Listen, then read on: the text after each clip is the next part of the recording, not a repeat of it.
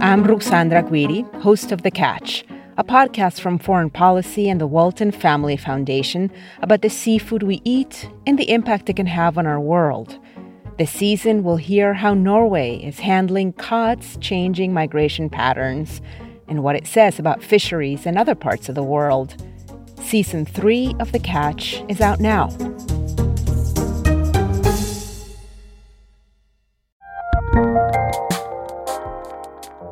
The Supreme Court issued a code of ethics for the first time.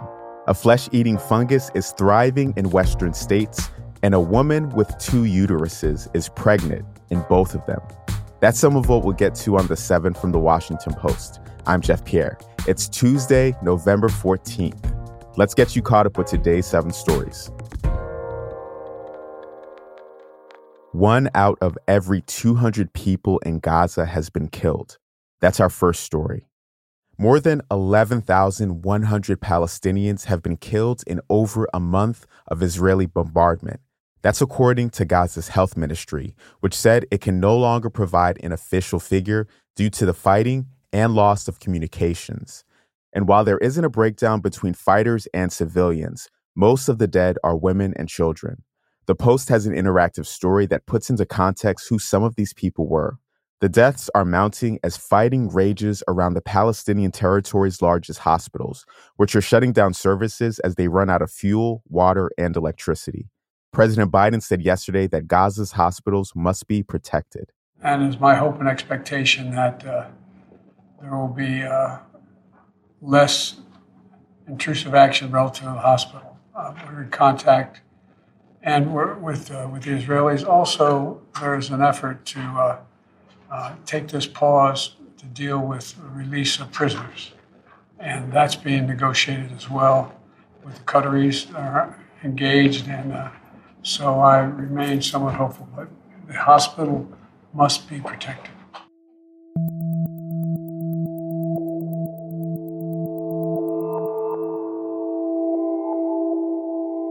Donald Trump's co-defendants detailed efforts to overturn the 2020 election in Georgia. That's story number 2. Trump and the other 18 defendants in the Georgia case are accused of a wide-ranging conspiracy to steal the 2020 election. 4 defendants were required to make statements under the terms of their plea deals, and the Post obtained recordings of those statements. Jenna Ellis, a former attorney for Trump, told Georgia prosecutors about a conversation she had with a top presidential aide in December of 2020. Ellis said that she told the aide that the ability to contest the election was over. And he said to me in a kind of excited tone, well, we don't care and we're not going to leave. And I said, what do you mean?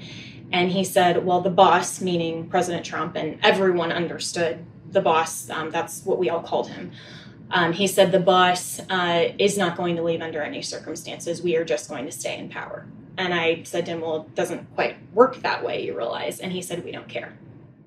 These previously undisclosed details from Trump's former allies could be used against other defendants in this criminal case, including the former president himself.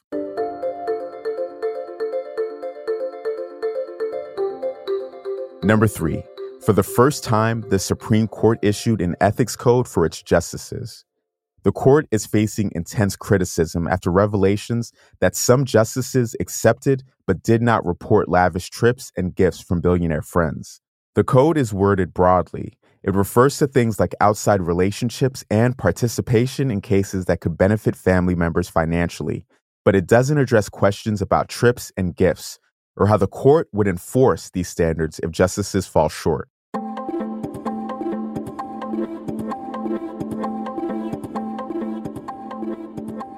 The U.S. is days away from a possible government shutdown. That's number 4. The government will shut down early Saturday morning if Congress can't pass legislation to extend federal funding. That would mean hundreds of thousands of federal workers would be sent home or be made to work without pay. House Speaker Mike Johnson has put forward a short-term funding bill in an effort to avoid that. The House is expected to vote on it today. It would require 2/3 support from the House to pass, but hard-right Republicans are rebelling against the plan, and Johnson and other House Republicans will need help from Democrats to pass it. If it passes the House, the bill is expected to clear the Senate.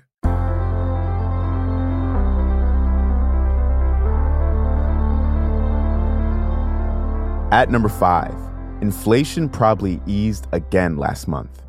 The government's latest data on inflation will be released later this morning. It's expected to show that prices rose roughly 3.3% in October over the year before. That would be slightly down from the annual rate in September and August. Looking at the big picture here, inflation looks much better than it did in 2022, when prices soared to 40-year highs. But prices for essentials like food, rent, and healthcare are still higher than before the pandemic.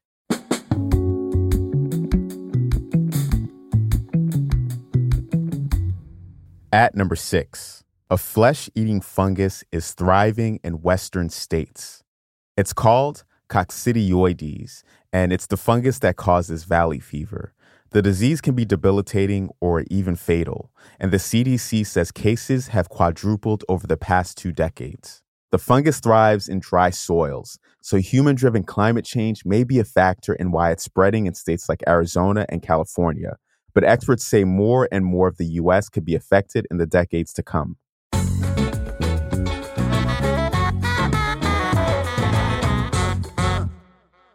And at number 7, an Alabama woman born with 2 uteruses is pregnant in both.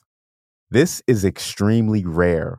Only 1 in a million women become pregnant with 2 fetuses and separate uteruses, according to one expert.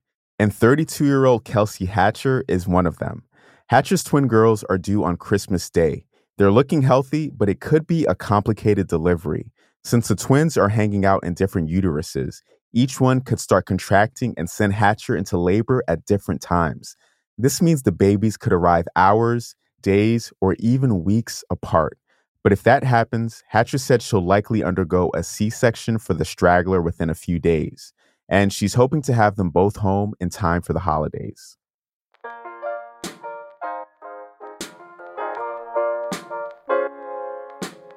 You're all caught up. And thanks for listening, especially today, because this podcast launched exactly 1 year ago.